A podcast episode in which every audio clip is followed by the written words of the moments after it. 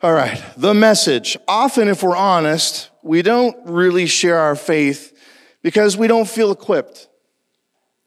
There have been many times when I was younger that I was put in situations where I didn't feel equipped. And the scary part was the other person knew that I was a believer, and they went out of their way to try to goat me into a conversation.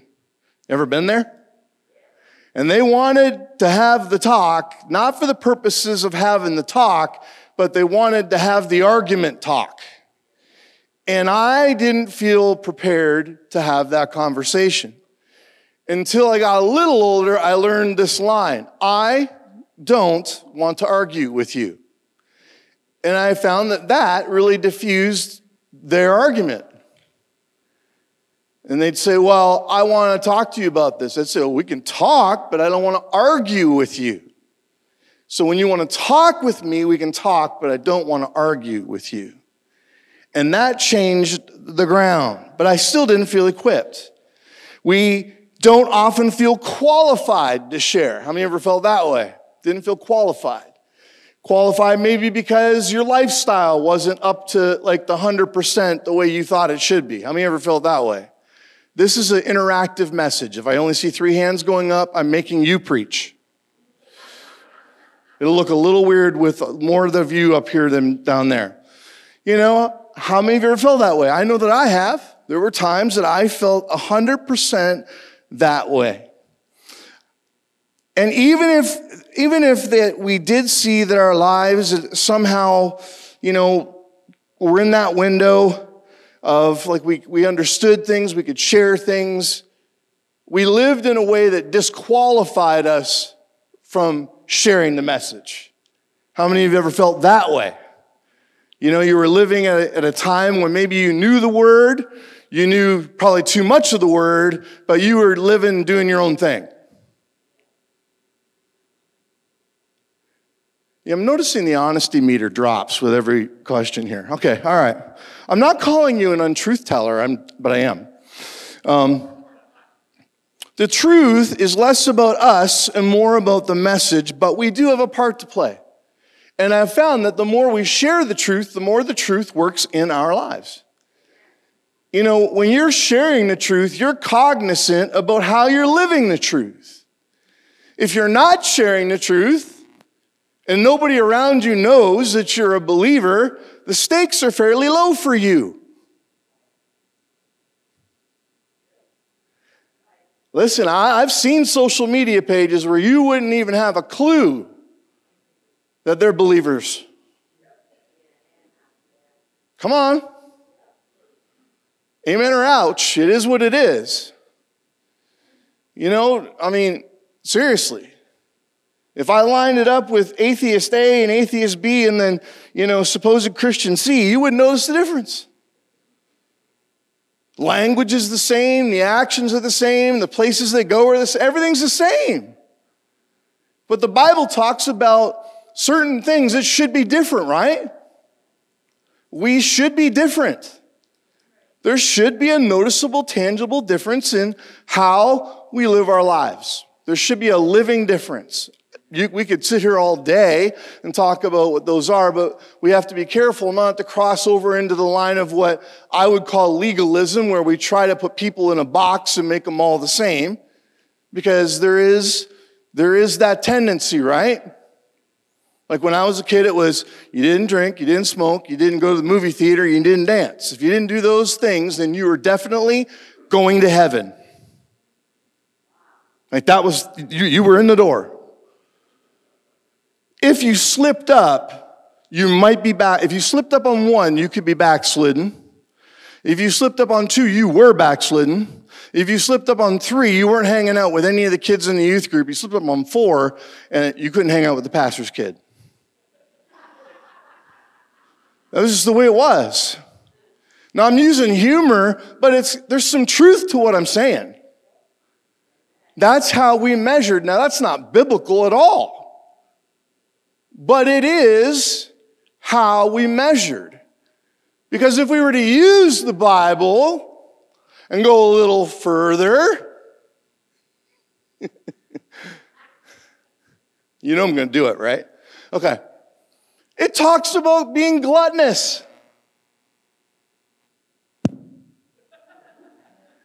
That means eating way too much. My mother actually said to me once, No preacher will ever preach a message on gluttony because no one will ever come back. So I did the next week. right? Gossip, right? We will very often separate sins into tiers of what's worse than others. But in God's economy, they are all the same. And so at the end of the day, we have to understand that when we talk about the message in its purest form. See, the truth is, it's less about us and more about the message, but we play a part. The ultimate truth is the Holy Spirit is what matters in bringing the whole equation together. You see, it's the Holy Spirit sent from God who brings us, who reconciles us back to God Himself, who infuses us with power to be witnesses for the kingdom. You and I don't bring anything to the table, but we show up. Oh, well, that's, that's not right, Pastor. I mean, I bring so much to the table. Not really.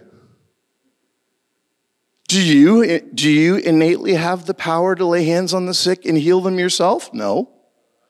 Do you have the power to save somebody's soul? No. We are vessels to be filled and poured out, filled and poured out, filled and poured out. That's what we're here to do. And if we are not allowing ourselves to be filled with the message and poured out, what are we doing? It used to be, and how many remember this? The back wall of our church, and most churches would say this, you are now entering the mission field.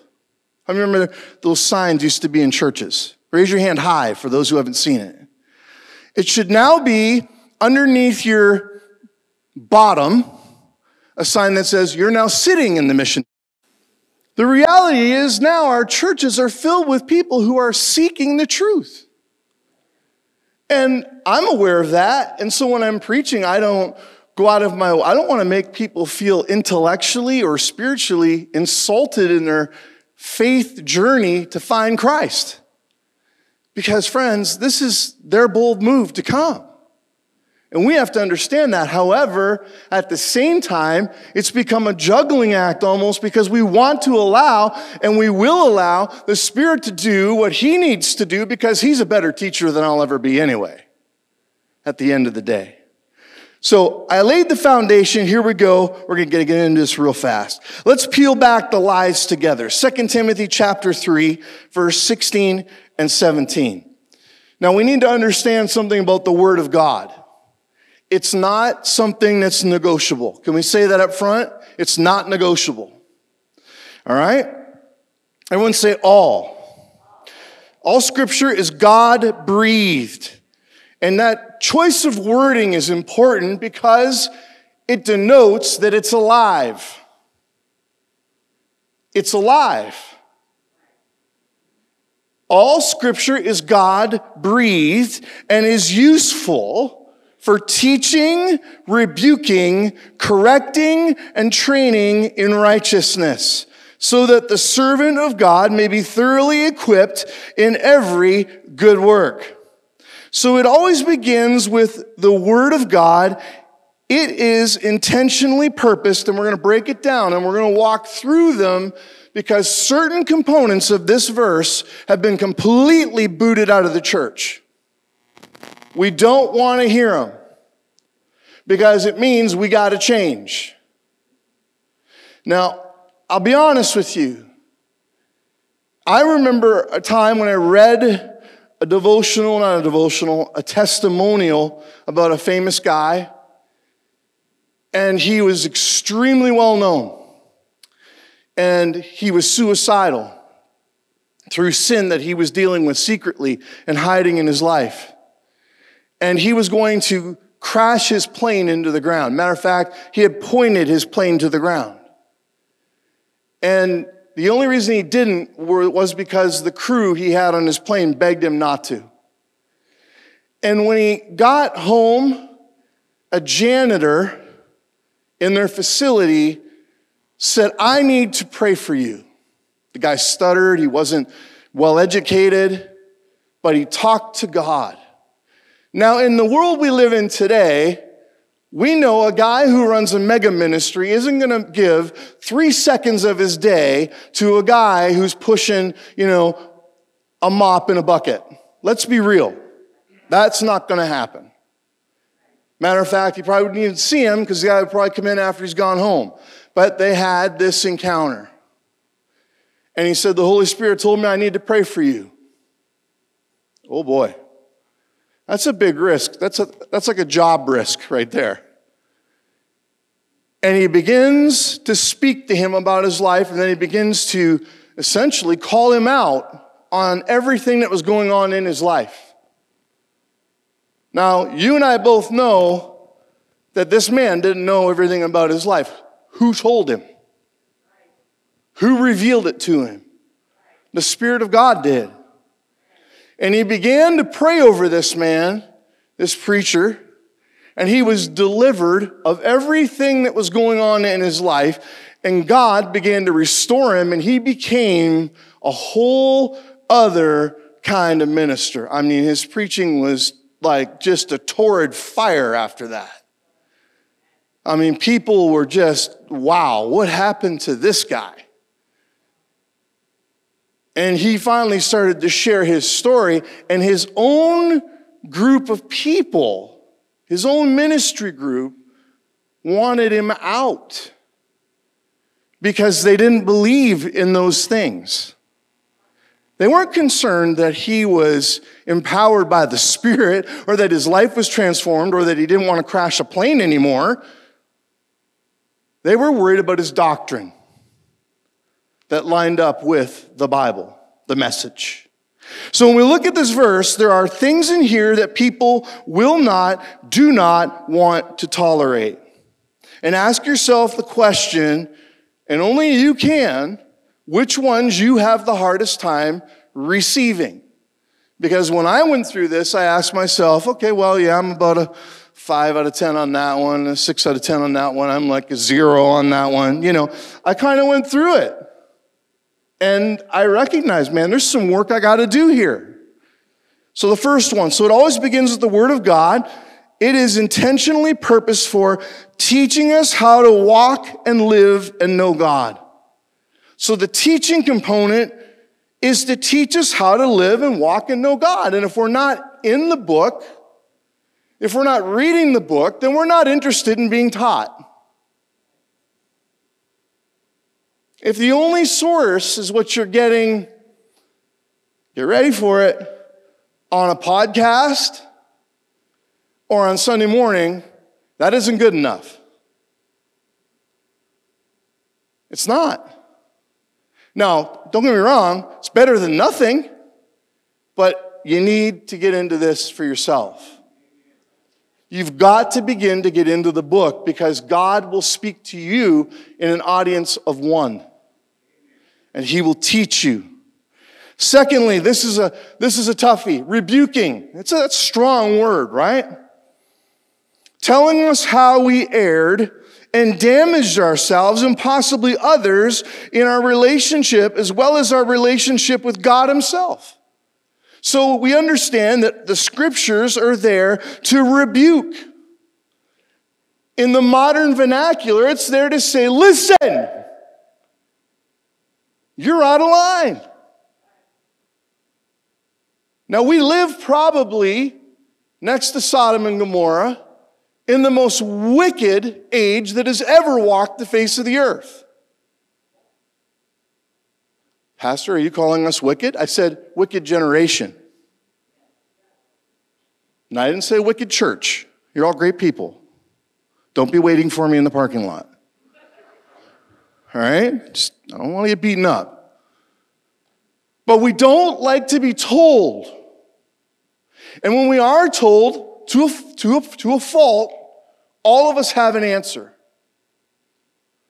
How many of you have caught yourself doing this? Someone says something to you, it's a correction, and you know it's true, and then you follow it up with, that's true, but I'll raise my hand. You know what that is? Not accepting the rebuke. Just accept it. If it's true, just say, you know what? That's true. I got to really digest that one, but it's true. Now, if it's not true, don't receive it. Don't sit there and go, oh, yeah, that's true.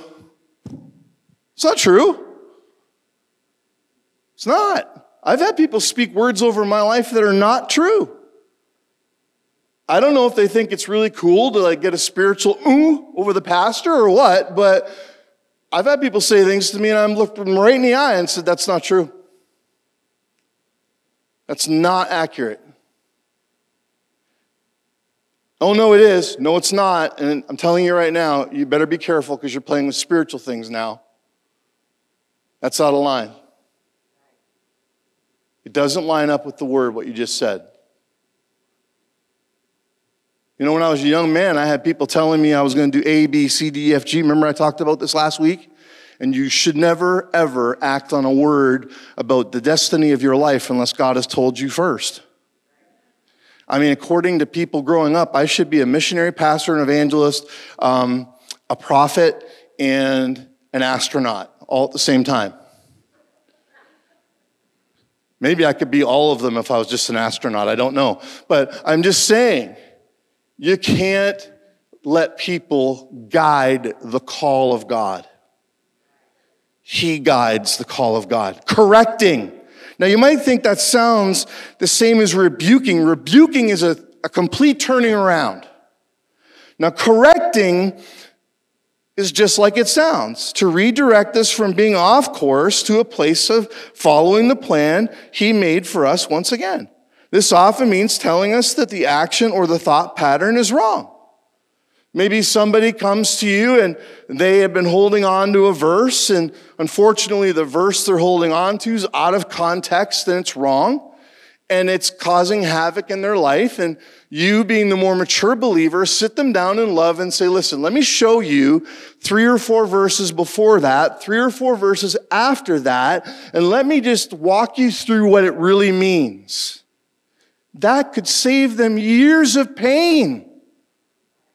So much pain could be saved if someone would just teach and correct in that situation. Training in righteousness. This one you don't even hear anything about. This is the word is designed to train us to live in right position with God. To live in right position with God. Righteousness is an actual position. It means that we are righteously positioned with God so that we are under his covering and protection. How many of you want to be under God's covering and protection? I want to be under his covering and protection. So it's our job to train others to do the same. How do we get out from under God's righteousness and protection? By doing our own thing.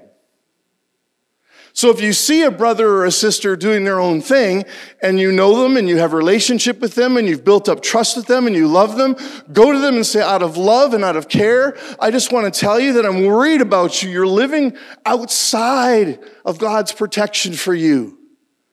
I'm not seeing you grow. I'm concerned. Can you tell me why you changed direction in your life so quickly? And believe me, it's obvious when they do it. There's a, usually a very sharp course correction that happens.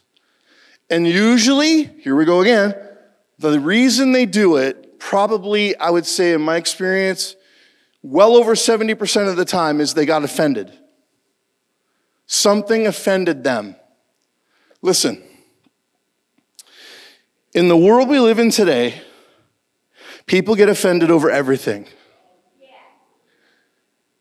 They didn't like my picture on Facebook.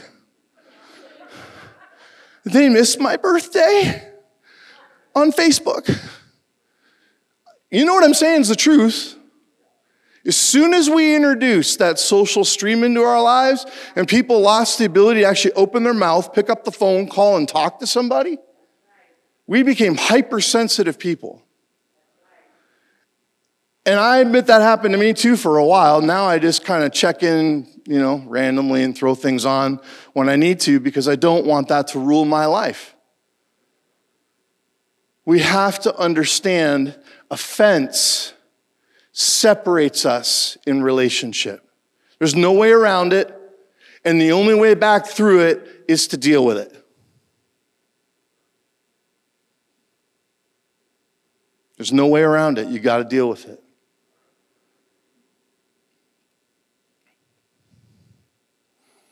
Now, why are all of those keys in that verse there? So that we will not live a life for God ineffectively. How many of you would like to live an effective life for God? I mean, I don't know about you, but if the average life expectancy of a person, you know, women, I think we've caught up to you now, is around 77 years of age. Don't worry, if you're around that number, you're, there's no lightning in here or anything, okay? But you know, we're praying for a long life for you, all right? But, you know, if that is the average life expectancy, don't you want to live an effective life for God? I mean, I don't know. I hit 51. I don't even know how that happened. Now, some of you are going, well, it happened one day at a time. Don't say that, okay? All right? Because I just don't know how I got here. I, I remember like being a kid like it was yesterday. How many of you are with me? Now I've got kids. And they make me feel old. And I want to go to bed at seven o'clock. You know? Or I just do. I just fall asleep sitting up. How many had that happen? Isn't that, that's horrible, isn't it? And you're like, you didn't even know how it happened? You're sitting there, you're awake, and then you're not. Yeah. It's like you didn't plan it, you know? Like they could have done something to you. Uh huh. Mm. I have great kids. They haven't done anything to me, thankfully. My part in this whole thing, 1 Corinthians chapter 9, in this verse we heard already earlier, is this. Therefore, my part in this whole context of the message is this. Therefore, I do not run like someone aim, running aimlessly. Now, I've tried yet to illustrate what this looks like, but in essence, it's someone running left and right and in circles forwards and backwards with really no sense of direction. They just don't know where they're going. I do not fight like a boxer beating the air. Now, this one I have seen. I've seen guys that were basically dealing with brain trauma. They have been hit so hard that they actually thought they were hitting someone and they were hitting the air. They were just swinging wildly at nothing.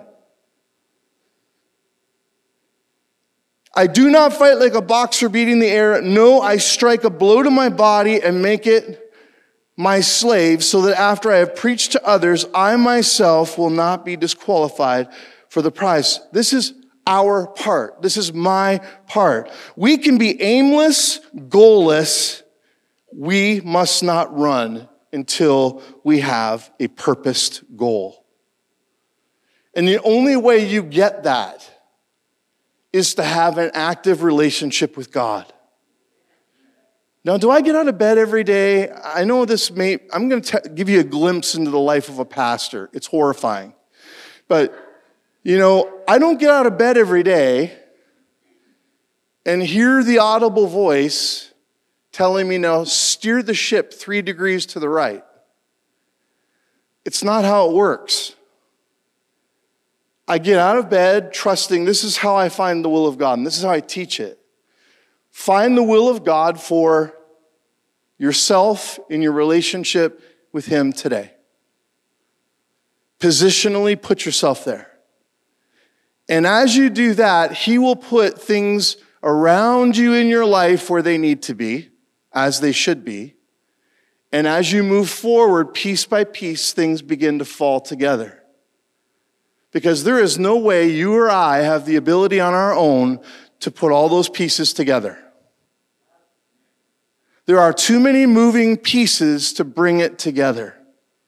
When you begin to see in heaven one day, when he peels it back, how many moving pieces came together just for one miracle to happen? It will absolutely blow your mind away what God did, how He made that happen. So we can live an aimless life, a goalless life, but we should be living with a purpose goal.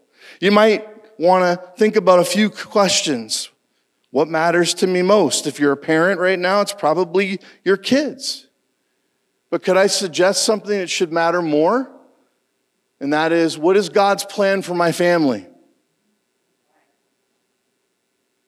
What's God's plan for my family? Because if your kids matter most, you'll probably jump in and interfere with what God's trying to do. Because if you, say, for example, had a child that was like the prodigal son, a little bit rebellious, you may interrupt that flow of what God's trying to break in your child. But if you put God first and you say, Father, I trust you with what you're doing with my child, you would walk in tandem with God through that time. And let God work in your child's life, and He will bring them back probably sooner and healthier. I've seen both play out in real time. I know some are going, well, you just wait. You got kids of your own. I, I can hear, I can already hear it. I'm not saying that I have it perfect, folks. I'm just giving you a thought. What are you passionate about? I've asked this before. What makes your heart beat for the kingdom of God? Like, what would be like a 10 out of 10 for you? What gets you going? Well, nothing. Well, then go back to the question I talked about a few minutes ago. Are you dealing with offense in an area? Did you get hurt maybe somewhere else? Did you get hurt here? And if you got hurt here, I apologize if I didn't see you and say hi. That's happened to me before. Um, you know, it's happened. It happens. Life happens. I had somebody really, honestly, they left a church I was pastoring because they said hi and I didn't see them. It's true. And they told, they didn't just tell one person, they told like everybody. What they didn't know is that I'm partially deaf in one ear. So I didn't hear it.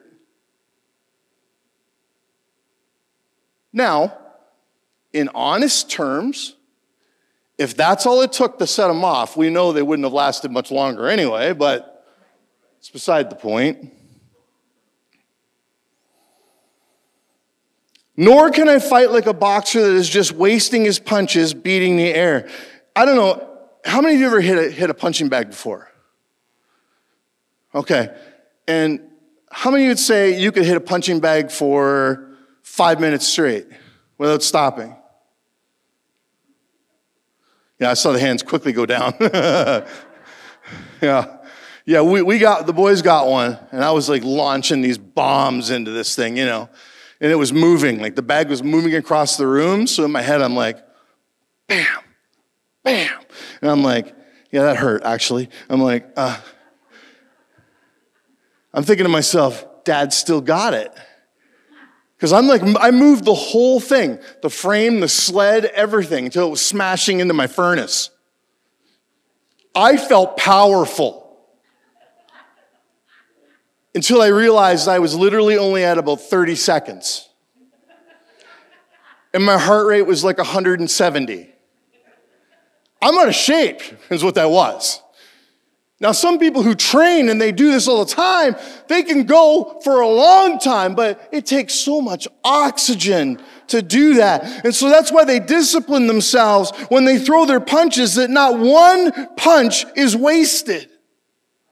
And as a believer, when we use the word of God, we need to train ourselves so that when we use the message, it's a punch that's not wasted. It counts for something. It's life changing. You may get literally somebody at school, a friend, a neighbor might come to you with one question, and you've got literally, this is what they say anyway. I don't know if you believe in stats. But if a neighbor comes to you with a question about God, they say you've got one shot and you've got one response. That's a small window. So we got to know how to throw the right punch. That's a toughie. So if we stand there and go, uh, uh, can you just stand here for a minute? I'm going to the house. I'm going to call dial a pastor, ring, Pastor Dan, what are you doing? Oh, you're hang gliding. Okay. All right.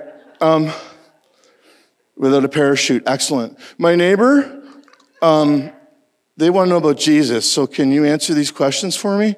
I mean, I know I'm being, again, silly to a degree, but trust me that this has happened to me. I've had people call me and ask me this in the middle of a situation. When if they just simply were reading their Bible every night before they went to bed, they could have answered the question themselves. And they didn't ask me, they asked them. Why? Because they trusted them. They had a relationship with them. So, something to be said for that. Can you say amen? I hit the pulpit so bad it spun my notes right back up to the top. All right. No, our part is to do the discipline part to ourselves, to control our body, to take control of our actions, to take control of the tongue. It is small but mighty and causes a lot of trouble. How many of you, uh, in all honesty, confess? Just, just do it now. You couldn't even believe it came out. You didn't even know your mouth was open and it came out. Like it just happened. And then you find yourself going, Where'd that come from? Well, out of the heart, the, you know, speaks, you know? We just sometimes let her fly. It just comes out. And so, what we fill ourselves with is going to pour out. And if we continue to fill ourselves with the goodness and the love of God, the message, the message will come out. It just will. And I really believe now, especially now, when the world seems at its angriest and at its most so incredibly darkest, it's looking for light. It's looking for truth. And whether it admits it or not, it's looking for the Word of God. But not just in the book, it's looking for it living, walking right in front of them. They want to know if it's real. Because you see, otherwise, you end up with a situation like I talked about a few weeks ago in Canada where they can pass a law and they call this book a myth and it's now an actual law that the Bible is considered a myth. Let that sink in. You may not know this, there are more original copies in the original text of the Bible, over 10,000, in fact, than there is of any other book in the history of mankind. By, by well over 8,000 and they call it a myth. And they're able to get away with it. Wow. And as I've said, make no mistake, not too long, that push will come here. The Spirit, what matters, as I'm going to wrap up the bus here, like I promised. 1 Corinthians 2. And so it was with me, brothers and sisters, when I came to you. I did nothing with eloquence or human wisdom as I proclaimed to you the testimony about God. This is Paul describing himself. For I resolved to know nothing while I was with you except Jesus Christ and Him crucified. So, in other words, he was saying, I checked my attitude at the door. I love that. He's like, I just put aside all of my accomplishments, I left them at the door. Now, Paul was brilliant. He, in, in, in scholastics, he had the highest degree you could get. He was as smart as you could possibly be. If they wanted to have an intellectual Bible conversation, he could have twisted their minds around into the dust. But he chose to know nothing except Jesus Christ and him crucified. In other words, I'm let my life fall to the side and it's all about Jesus. I came to you in weakness and great fear and trembling. Well, you might say, what, what was he afraid of? Let me ask you a question. If I said this afternoon, you and me, we're going to go downtown somewhere, we're just going to walk around and talk to people about Jesus, how many of you have fear and trembling now? Just five of us. The rest of you are, let's do it then. I mean, seriously, it's a, it's a very nervous thing to do. I ran a street ministry in a downtown church. It, we had to pray for an hour, or I couldn't have done it. We met and prayed for an hour. We broke up in teams, and I said, let's go. Because if we didn't do that, I wasn't making it. And I had a friend named Big Dan. He was six, I don't know, four or five. And people didn't say no to him. He'd say, Hey, I'd like to talk to you for a minute about Jesus. And they'd swear at him and say no. And he'd say, Yeah, come here anyway. Nobody ever said no to him. Always wondered why. Might have had to do with that 6'4, 275 thing. But he would just, he'd witness to punkers and these tough, tough street kids, and they'd be standing there crying. I don't know if it's because he was 6'4, 275, but he had a heart for that. Like he was amazing at that. I was terrified of that. I did it like Paul. I had to get like alone with God and get through my fear. Anybody out there with me? You'd have to get through your fear. Uh huh. My message and my preaching were not with wise and persuasive words. He said, but with demonstration of the Spirit's power, capital S, Holy Spirit's power. You see, when we preach the word, and you also, if you remember, Paul is preaching here to a Gentile crowd. Gentile means non Jewish. He was the first one to take that message outside. No, no, sorry, Jesus talked to people outside, but that was his main mission to take it to the world. And so as he takes this word out, as he's taking it out, he recognizes that there needs to be the demonstration of the power of the Holy Spirit. You might say, well, wouldn't it be the opposite? No. Because the world, people in the world, they are under the bondage of darkness. And the only thing that can defeat the bondage of darkness is the power of the Holy Spirit. So that your faith might not rest on human wisdom. There, there's the next reason. You don't want anyone to say later, oh, well, he's got a good street ministry or he's a good preacher because he's really smart. He's really accomplished.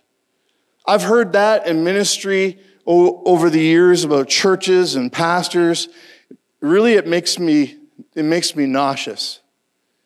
It's not about how smart the pastor is. It's not about how well he does a three-point sermon. I mean, sure, it's good that he does his work and his diligence and all that. God uses all that. It's about the ability to let the anointing of the Spirit of God rest on your life. Listen, if you hear nothing else I say, cherish the anointing the touch of God. Cherish that. It matters. So that your faith might not rest on human wisdom, but on God's power. Paul is being completely honest. He wasn't coming there to give a speech, he was coming to bring the power of God. He came recognizing that nothing was set in stone. He was coming to preach the cross. His preaching wasn't designed to be persuasive but demonstrate the power of God. So, in a few verses, we move from a man to it all depends on the Holy Spirit. Why? And you've heard me say this a thousand times because we've made this mistake in America. We went all the way from depending on the Holy Spirit to depending all on man. And we've paid for it dearly. And now what are you seeing? There are conferences all over where leaders are now saying, listen, we got to move back and we got to move back fast. We've got to move back fast because the Spirit of God needs to, it's the only thing that's going to fix what's happening. How many know revival is the only thing that's going to fix America? It's the only thing. I'm sorry, but it's the truth. Some put their hope in all kinds of different things, but at the end of the day, that is it. We do, however, speak a message of wisdom among the mature, but not the wisdom of this age or of the rulers of this age who are coming to nothing. Do you get where he's going? He's saying, we're not talking here about man's wisdom at all. He's eliminating it one at a time. No, we declare God's wisdom, a mystery that has been hidden and that God destined for our glory before time began. None of the rulers of this age understood it, for if they had, they would not have crucified the Lord of glory. Woo!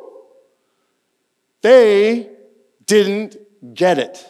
They were blinded to it because they were pursuing man's intellectual wisdom from the word. And it blinded them to the power of what it was really about.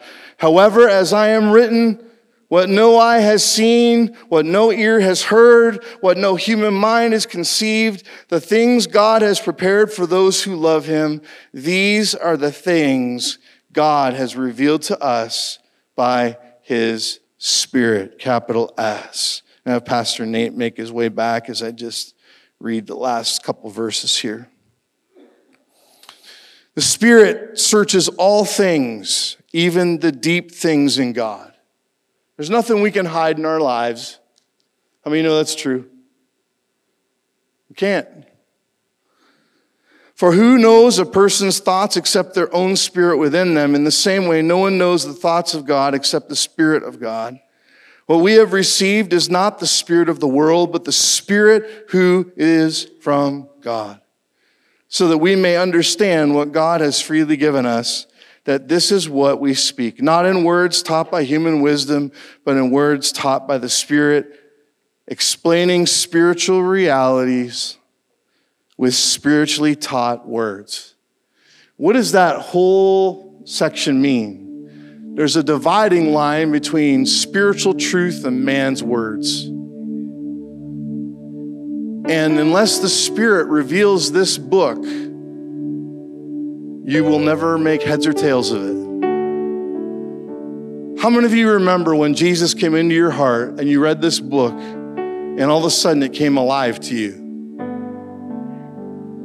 I remember reading it before I became a believer and I, I thought, man, I got, I got it, I figured it out. But when I became a believer, every page just came alive. My heart would just burn with a fire for what was inside. You know, that hasn't changed. From having a bad day or a down day, discouraging day, ever have those? I don't even have to sit down and read 20 pages or 30 pages. I can sit there sometimes in just the first verse that comes off the page that I'm reading is all I need to just kind of focus on and meditate on. And it feeds and soaks in me all day. That's the God we serve. But the person without the Spirit does not accept the things that come from God from the Spirit of God, but considers them foolishness. Can you say amen to that? The world thinks we're crazy and cannot understand them because they are discerned only through capital S, means Holy Spirit. The Spirit, the person with the Spirit makes judgments about all things, but such a person is not subject to merely human judgments. For who has known the mind of the Lord?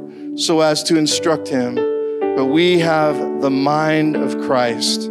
How important is that? It means this. When Jesus comes into your life and the Spirit of God begins to work and you get filled with the Holy Spirit, you get a rewiring and you get a whole new mind. and you think differently. What used to be a dead end is now a beginning. What used to be a hard no all of a sudden is the beginning of an opportunity. What was an impossibility, what was completely an impossibility, what could not happen, is now an opportunity for Jesus to do something through you. It's just a whole new way of looking at things. The Word of God is breathed by God. Man has no part in that. We have a part to play. We must discipline our lives to line up with the word, the message, so that we can be an example, but also not a life that is disqualified after preaching to others. We can't get tripped up. If you fall, get up. Teen Challenge represents this in every, every way, shape, and form. One of the first things they tell you is if you fall down, get up, right? Get up right away. Tell a brother, get up. You fall down, you get up. Don't wallow in it. To the believer, it all begins and ends with the Holy Spirit of God. He reveals, He convicts, He transforms, He comforts. He is the anointing by which we allow the Word of God to be revealed to others through our lives. That's why we should crave the anointing. It allows the Word to come alive in ways that others can see it because you can't describe it. Try describing the anointing to somebody who doesn't know what, what God is all about. Try that. You can't do it. But He can reveal Himself through it. Wow. How many of you would say, Pastor, I want that anointing in my life? As we close in prayer today, I want God to be revealed in and through me and my actions, my character, everything I do. Just let me see your hand. That's all I'm asking. I want to pray for you in closing. You don't need to leave your seat anywhere. I'm just waiting another second for anybody else. All right. Father, we thank you this morning that we have this opportunity to allow your anointing to rest on our lives, and you want it to rest on our lives. So help us to push off the wisdom of man and to receive the anointing that can only come from you. And that when we're in situations and places of need, that God, that anointing would shine and rise up inside each and every one of us and be revealed. That, Lord, it would be revealed in such a way that others would know that it is not something that could come from man. That we would be like Paul, that we don't want to be known for anything that could come from ourselves, but that it would come from you. Lord, we thank you for this morning, for our worship time, for hearing testimonies of you using our young people, for Teen Challenge being with us today. Bless them as they leave and travel and continue to minister in churches. Lord, anoint us as we continue to plan. Help us to just find your will in all the things that we do. We ask this in Jesus' name. And everybody said, Well, God bless you and be safe out there.